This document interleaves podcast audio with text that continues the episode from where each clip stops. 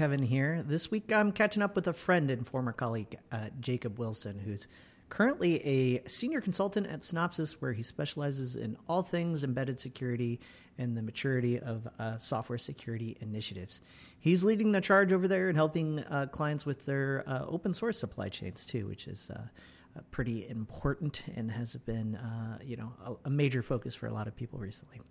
In the episode, Jacob and I talk about his unique journey into automotive and embedded applications, having grown up in Michigan, and his passion for computers at a young age, uh, bringing him into uh, the automotive space. So, uh, yeah, I think it's a really good one. I think you're going to enjoy it. Uh, let us know. Jacob, how's it going? Good, Kev. How are you? I'm doing real well. So, uh, welcome to the podcast. You know, we're we were doing these throwback episodes uh, in our first season, and they were all people that were like my age or slightly older, and uh, I think it's time to kind of do maybe a next generation thing. Yeah. So, uh, so w- you're the youngest person. I, I did the math. You're the youngest person that's been on the podcast uh, by about eight years. Is my guess. I don't know exactly how old you are, but yeah, yeah. so, I, I, I assume that, and actually, I there were a couple of the videos from the summer series I had to go back and watch because uh, I missed them. They were kind of outside of my era, so yeah. I appreciated it. Well, well, let's let's kind of dive into it, and we won't ask. I won't ask how old you are, but I will ask what your first computer was. Uh, so guess the guess the time frame for the first computer. Are, are, we talking about the the computer that was in your house that you first used, or are we talking about a computer that was like deemed your computer? Deemed my computer. That is an important distinction. Okay, I'm gonna say that it's 2005. You're off. Ooh, I'm so early or late? You're late. Uh, so I got into this really early. Uh, my first computer was actually a Toshiba satellite 1605. Oh, so I don't know what the 1605 is, but I remember for a while those Toshiba satellites were like the go to laptop. So that would kind of place this in like 96, yeah. 97, 98, maybe? 98, exactly. 98. So then we're dealing with like a Pentium 2 200 MMX because it's a laptop or 233 MMX because it's a laptop and you're not going to be able to to cash in on the same maybe a 266 is that what yeah what it, it was like a like a p133 i think with like 32 megs of ram. Yeah. Oh okay. So you got it in 98 but that would have been an older laptop. Right. 98 gotcha. Right. and uh, and we'll, I'll, i assure you, we will talk about who you are a little bit and what you're doing. But this was a, a great, uh, great question. So that doesn't put you that far off of at least the first laptop. But I think you were probably, um, so what was, are you, is that running Windows 98 Millennium Edition? Are you, are you I'm pretty sure it, it started with 95 and then upgraded to 98 while I had it, I think. Okay. Gotcha. Um, it was like right on the cusp of that. Definitely yeah. way before 98 SE and Millennium, though. By the way, like 95 is the thing that pushed me to being a full time Linux user. I was a Windows 3.1 dual boot guy. Nice. And then when Windows 95 with the Aerosmith song and all that stuff, yeah. I was like, start me up and I'm out. so, um, officially deleted my, uh, my DOS file system around 19 late 94 getting ready for the Windows 95 boom. It, but it took me a couple more years to do that. so, let's let's now catch up. Uh, you and I um, were our former colleagues and we got to collaborating um, I guess I guess you joined Synopsys in 2018. No, like late 2018 or it was um, was it 18 or 19? I I got you. Kind of blurs together. uh, yeah, but okay. So you you were with Synopsys uh, for a while, participating in the embedded practice, and we'll kind of go back and and and kind of walk through your career a little bit more, but like that. But you and I got to collaborate on um, some like program and maturity assessments and actually building some new offerings and, and kind of the maturity of supply chain and open open source risk management stuff. And my immediate impression was, whoa, this guy gets gets it. we're we're on this on the terms of like frameworks and maturity, which isn't something that you know when when I was uh you know a, a few years or it's not something I I that clicked for me until relatively recently that we really have to drive um, these things kind of progressively and and you know imp- constantly improve our programs little by little in, in developing those maturity models. But um, how did you come to that conclusion? And then we'll kind of back up and, and listen to your journey a little bit more. Um, so uh, i i definitely followed a very technical path and I'll, I'll tell you about that when we cover the journey part. Cool.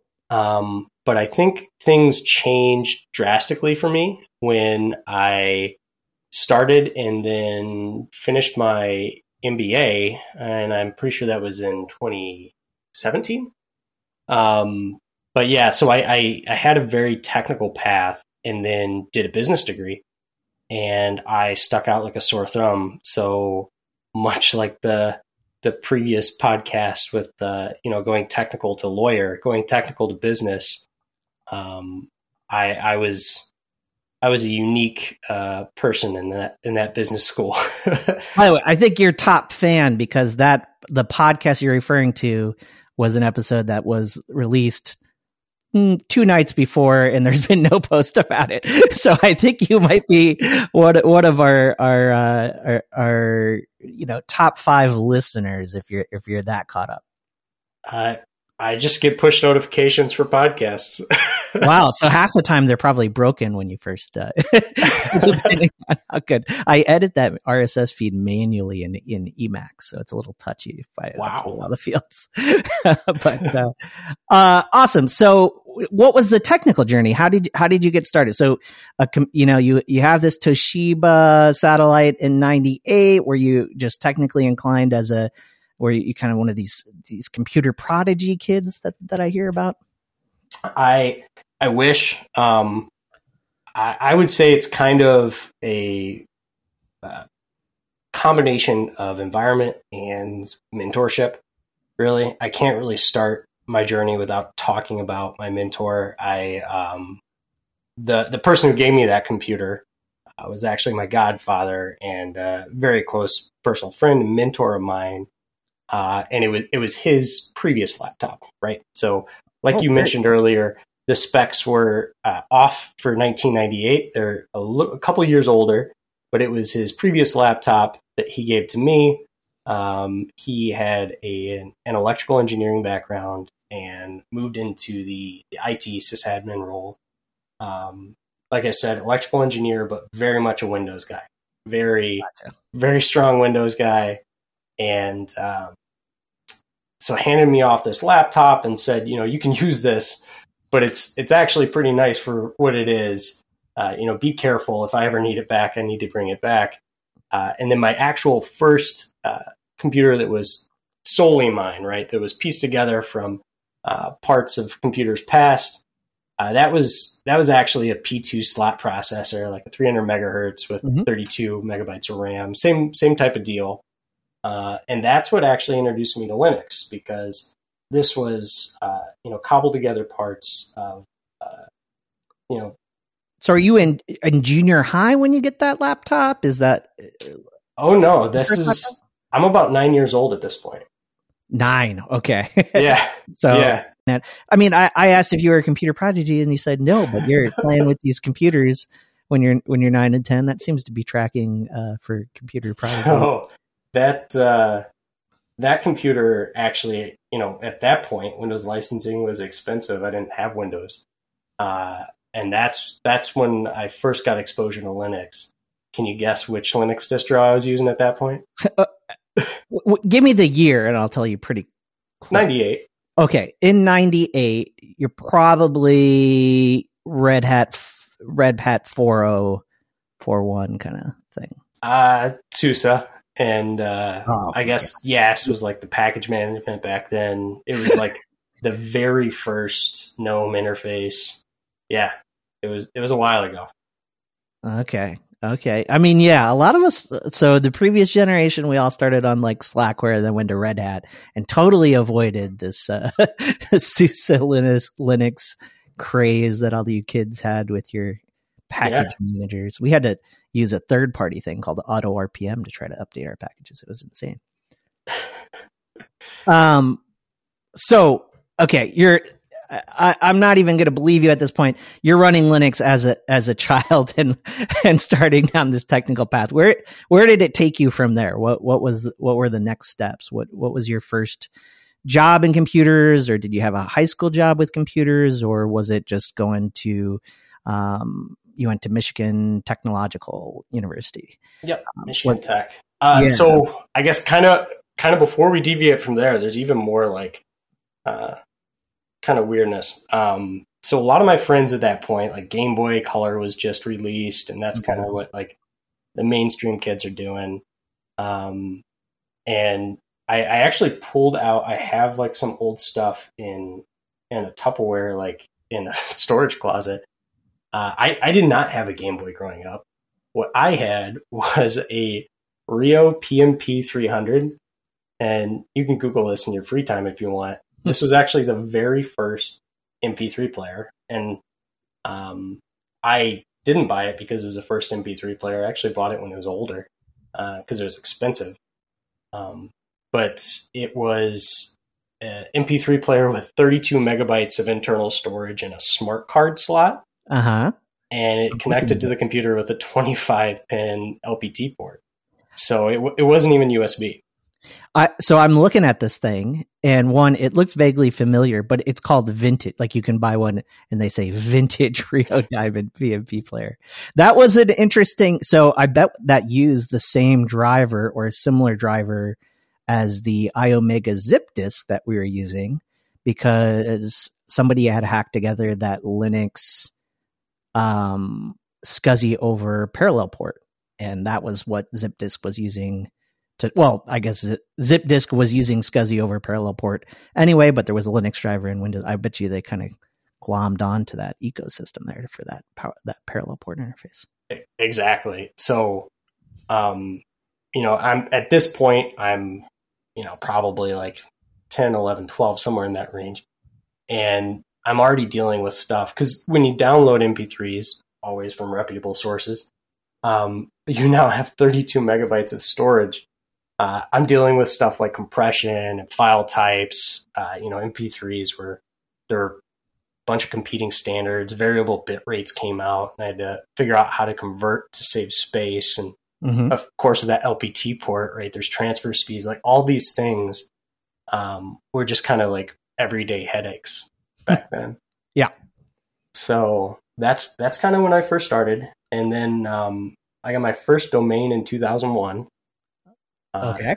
And I made a photo site, blog, uh, started messing with HTML, JavaScript, uh, Flash, a lot of Flash. Uh, for some reason, I was early in the content creator phase. And uh, where where did you host this? Did you have a yeah, so my dedicated ISP connection at home that was stable enough to host on, or did you have a that, shell account somewhere? The uh, exactly. Um, my my mentor had uh, had a a web server and basically just spun me up with an account. Uh, I only had FTP access back in those days. Oh, because he's a Windows guy. That's all it ran. It was an IIS right. web server, probably. Yep. And then um, from there, I got into, you know, MySpace hacking, uh, AOL Instant Messenger hacking, and that's that's really where a lot of the uh, the security techniques kind of came through. Gotcha. And it was it was really all just about um, you know making the classic hacking stuff, right? Making things do something they weren't intended to do, and and pranking my friends, right? Because at that point, I'm like 12 or 13. Any good pranks to uh, to recall for us? Yeah, so um, a, a lot of them. So uh, w- when MySpace first launched, uh, this is probably like 2003, 2004 um, there's there's inline frames, right? They mm-hmm. allow inline frames. There's there's embedded Flash. There's embedded JavaScript. Um, and as they progress, they start to start to remove some of this stuff. So they they remove inline frames. You can't break out of inline frames, so I can't use that anymore. Um, JavaScript, they kind of tighten the reins on that. ActionScript, they they can't right. They can't fix that. I, I would embed one pixel Swift files way before advertising agencies were doing it. Um, redirect it because I had at that point my own web server accessible to me. Um, yeah, lots of that stuff. Gotcha. So you were writing weird shockwave flash shellcode, then loading it into your personal uh, MySpace profile and getting your friends to render it. And what could you do with shockwave flash? Like socket opens or what?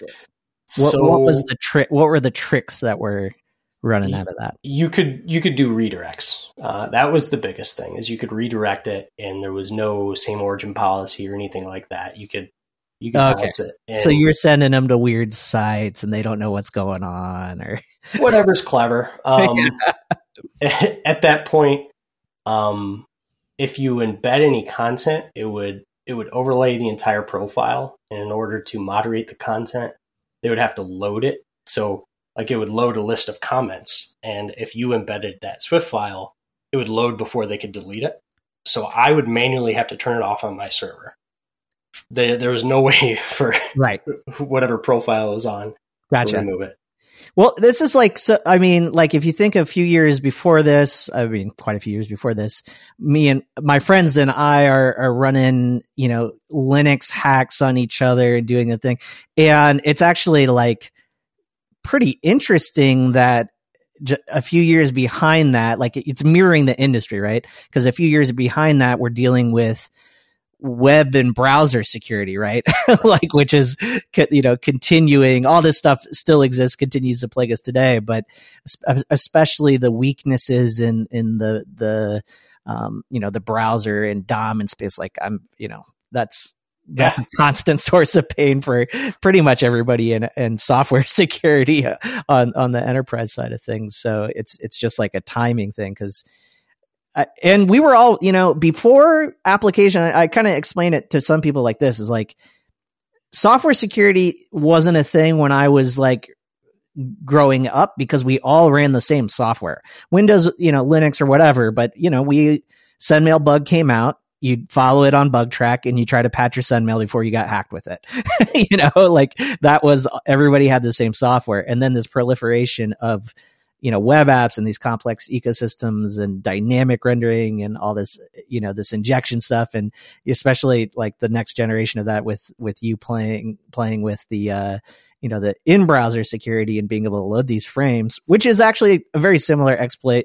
If if people want to listen back to the rob bridle throwback he he he was making money out of out of DoubleClick doing a similar kind of you know some fake click through thing. But that that's really cool and just timing wise and i always kind of wonder like how people get into security now because it's such a it's such a more like abstract thing to sit down at a computer for the first time today but it is kind of uh, we're we're kind of stepping through some of these phases with with uh, you being kind of uh, just a couple of years behind and and starting really your security play playground with the the browser and the the web app side.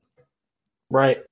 Yeah. Very it's cool. uh it, it's probably uh kind of crazy to to think where you're at while I'm doing all this stuff because you're at this point you're probably on the uh, the protection side trying to close all these holes, right?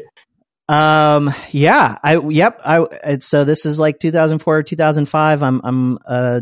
I'm running a architecture and security group. Um. Doing a lot of network segmentation. A lot of um, still application security. I mean, was a thing. Um, and you know, but wasn't as big for us as still the the infrastructure side of things and, and making sure that the the perimeter was was really locked down. And then you know we're getting into basically at the same time innovative folks like Foundstone and and the @stake consulting groups they're starting to tackle you know web application security in contracts you know well while while you're shockwave flashing your friends and I'm you know locking down borders at a at a fairly large, you know, kind of data center installation for for advertising company. Yeah. Yeah.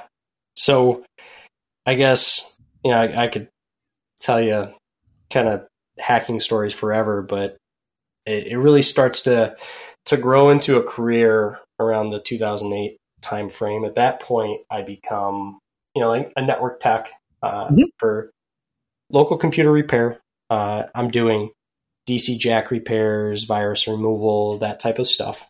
Typical, I guess, a, a predictable path. Um, and I go to Michigan Tech uh, and and follow that because I knew I wanted to get into networking, and I probably didn't want to go down the programmer path, even though uh, you know I, I, go in and out of that throughout my career.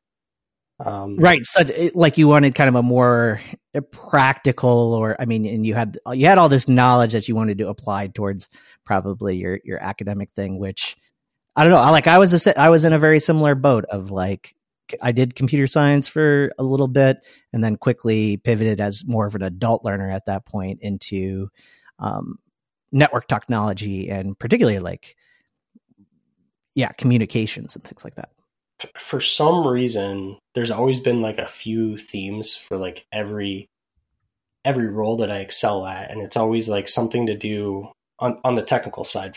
For example, it's always something to do with like data compression or normalization or the integration between systems with that data. Like it's mm-hmm. it's always in that middle ground. Um, I, I always like shift the role that I'm in into that, and there's always a need for it.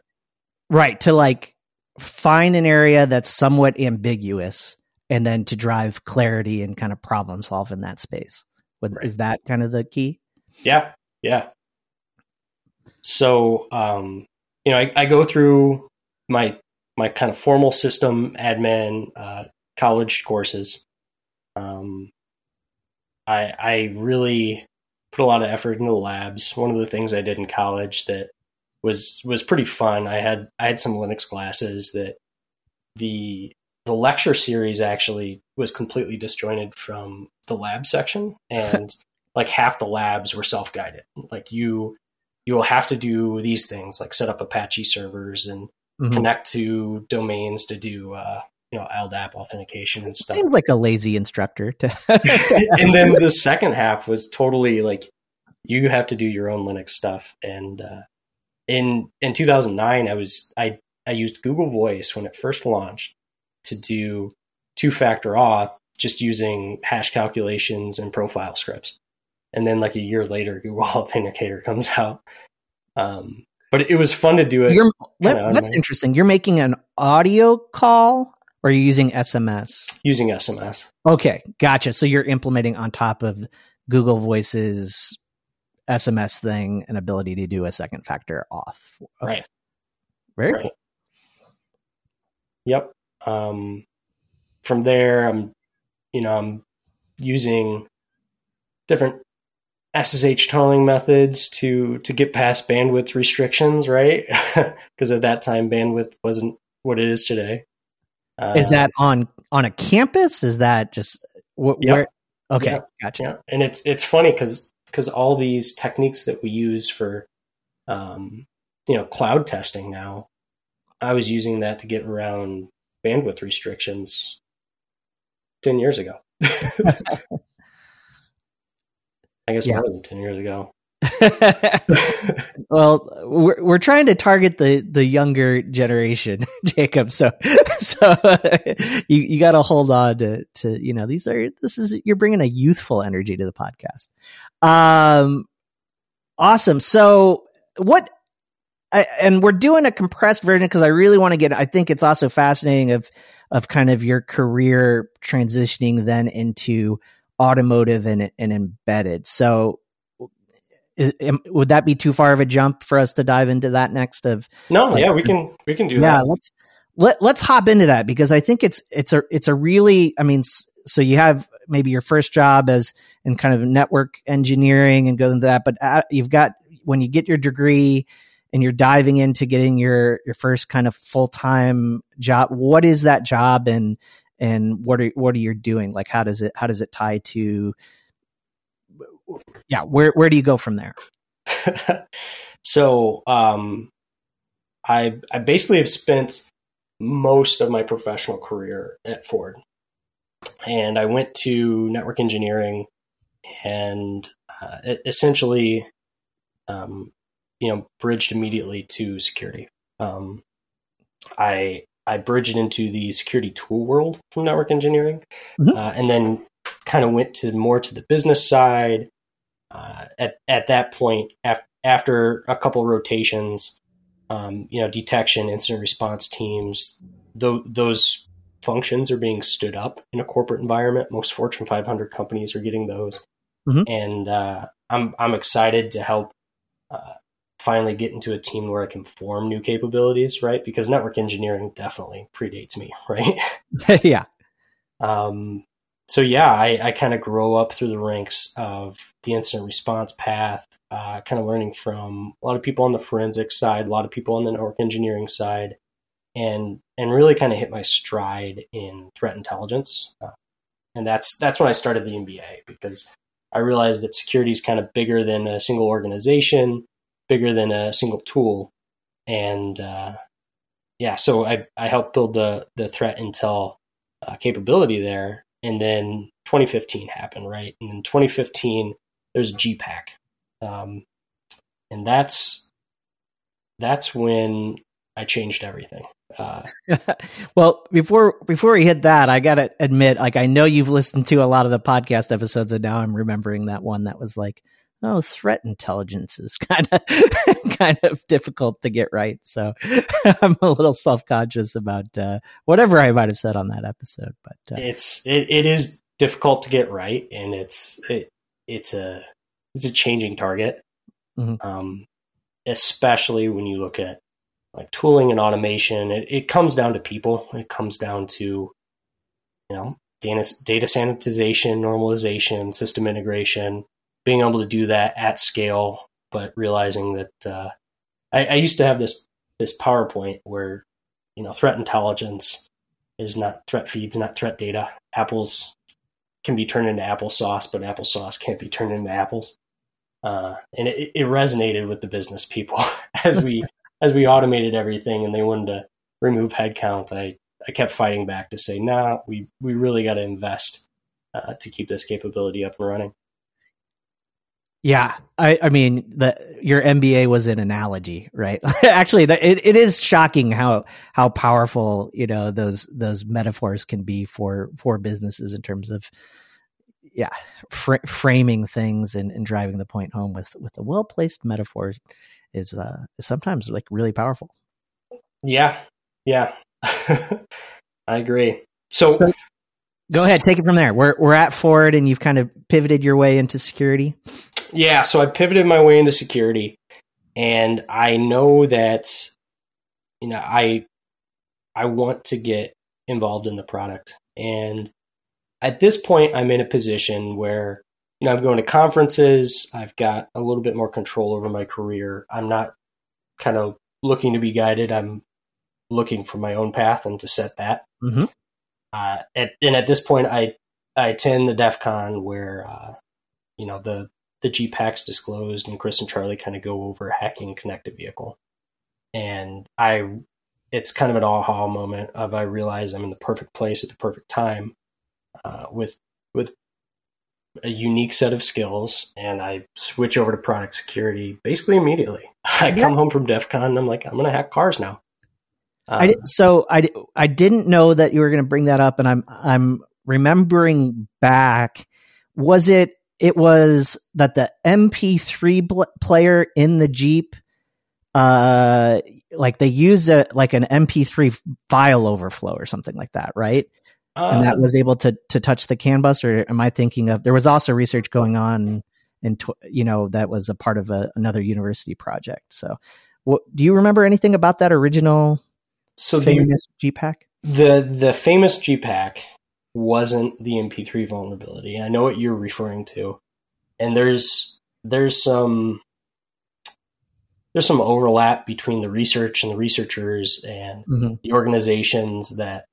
Um, yeah, that might have been like a University of Washington or something, kind of at the same time, or some somewhere around there. But go, yeah. So go ahead. Do you do you remember which one it was that that? yeah, yeah. So this this was uh, an attack through uh, basically the the connectivity partners and the networks that created the connectivity. Oh, uh, right, right. Gotcha. And a lot of the concepts that are used in zero trust were were missing from that environment, basically. Uh, so it had a, like a, a GPRS modem or some type of cellular modem in the vehicle that was um, being used for you know t- typical of older networks where once you got into a a tunneled network you were basically on a flat network with all the devices. Right. That was the situation. Oh okay. Gotcha. So they they had a separate a separate unit or they tore tore a unit out of out of something else and yeah yeah. If you look into the whole talk they they actually they try to go the femtel cell route. They they put in a bunch of effort but they realize that actually if you can just uh, you know it emulates uh, a, a, network on or a device on that network with the uh, with the authentication credentials you're basically on it and you can um, interact with services. I think the the service was disclosed, um, and it was the I believe it was like the ICQ port too. It was it was like a really common port. Um, I'm I'm trying to remember what's public information, what's oh okay. Not well, at this point. I won't I won't press you on on that because uh, but the and then the, it's also one of these things of like the architecture of the the CAN bus, right? The the network with inside of a computer that different computers within a car, there are many now, are using to talk to each other was designed at a time where they didn't expect it to ever have modems on it, right? or these network interfaces and these these backhaul. So as soon as the, it was one of these things of like not re-invoking also the threat model of it very, you know, very intense to say, okay, yeah, it doesn't matter if this uh you know this closed network that's driving around if it's not connected to anything we don't really have to think about the security architecture. You don't have to authenticate from the the multimedia system into the the drive line to get the or, or the you know the get project the fuel economy or something like that. And then all of a sudden one day it was just like oh but we're going to flip this on so that you know the the car can phone home to provide maintenance schedule right? And like I, it just wasn't ever completely yeah. reworked, which I think is a very common story, uh, you know, in these situations with, we've seen paths like that in medical devices and automotive was, was a great example of that happening again, right? Yeah, absolutely.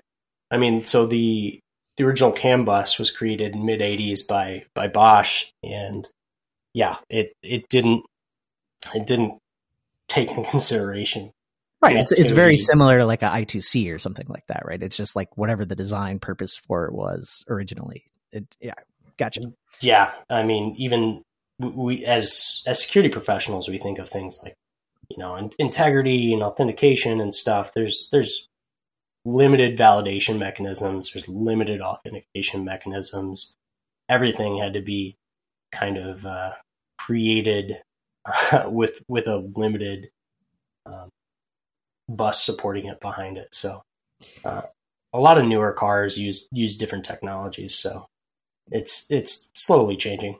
Gotcha. So that Jeep hack inspires you, and you're already working within Ford within security and kind of IT security or cybersecurity function, and you're able to pivot into the product side.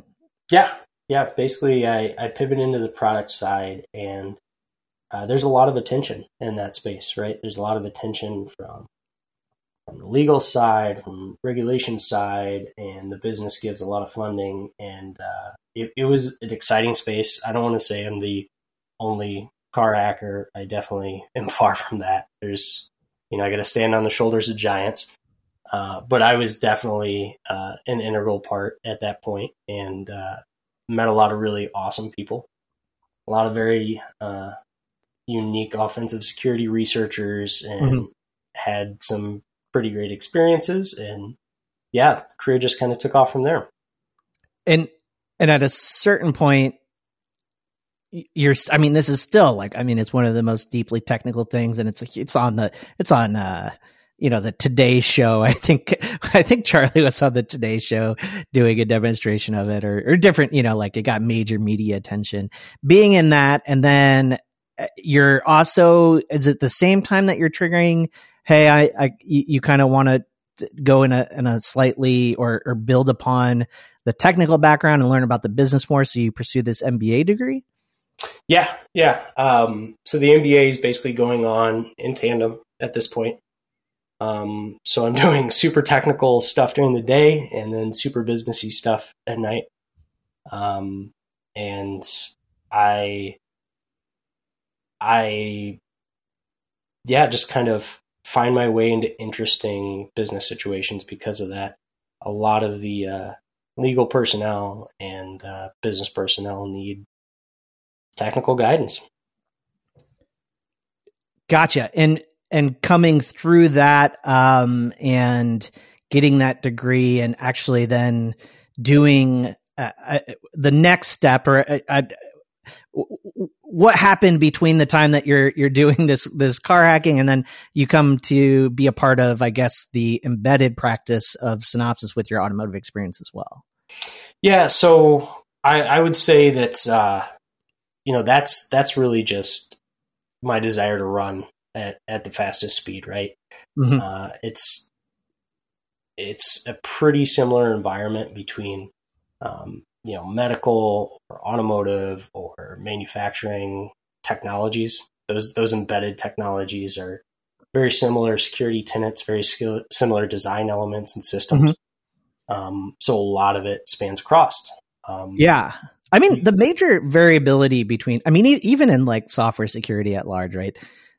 Two mature software, sec- two mature software security programs tend to look a lot alike, but what is like the key in software security strategy or kind of maturity driving is like they probably got there through much different tailored paths because at any point in time they probably needed to take a step forward in a different way right and i think the same is true you know in between automotive and medical devices, right? Like there's both strong tenets towards safety um, in there, but you know, it's like theory of constraints, DevOps style for for even these very non-DevOps things. If you're not working on the thing that's most important in a given time and moving the bar on it from a security perspective, it's probably not that impactful, right? So it's it's more about prioritization, and and uh, that is something I've I've learned very quickly from interacting with you that you can make sense. Like again, it's one of these spaces of ambiguity, you know, driving through ambiguity.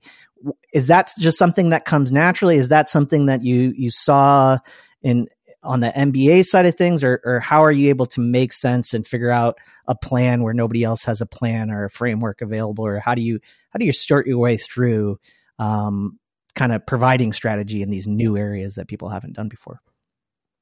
Yeah, I that's that's a difficult question actually because I, I don't think there's uh, a single recipe for success. I don't think there's a single path. Uh, I think it's kind of the intersection of of business cases and operational scenarios and technical deficiencies. I, I wish it was, uh, you know, a, a, recipe that we could sell in a cookbook somewhere, but I don't know that it is. Uh, it's it's being open to change. Uh, a lot of people in the embedded space, or at least the um, like I don't want to say manufacturing environment, environments where devices uh, sit in operational spaces for you know five, ten plus years. Mm-hmm. Um, they they have a hesitance towards change in in architect architecture and like the security tenants that they secure them with and being open to that change, being tuned into just just new security concepts. Um, it it helps because things that you know I used on that Rio PMP 300 uh, MP3 player back in the day to compress data. Uh, I still use that uh, when I'm uploading it to some logic controller that's on a very unique controller board, right? And sometimes I'll reach into a box that I've had this part for 15 years and use it again, right? I, I keep network hubs around so I can uh, span collision domains. awesome. Uh, obviously, there's a, a, million miles deeper that that we could go on all of these things, but just a really cool story that I, I uh, thought it would be fun to capture, and I was absolutely right. So um, definitely we're gonna we're gonna have you on again and and kind of dive into phase two, and I think you've got a lot of sh- secrets to to share with us as we move forward. So we'll we'll uh, we'll get some of those down as soon as possible too. So thanks, Jacob. Cool, I appreciate it. Awesome.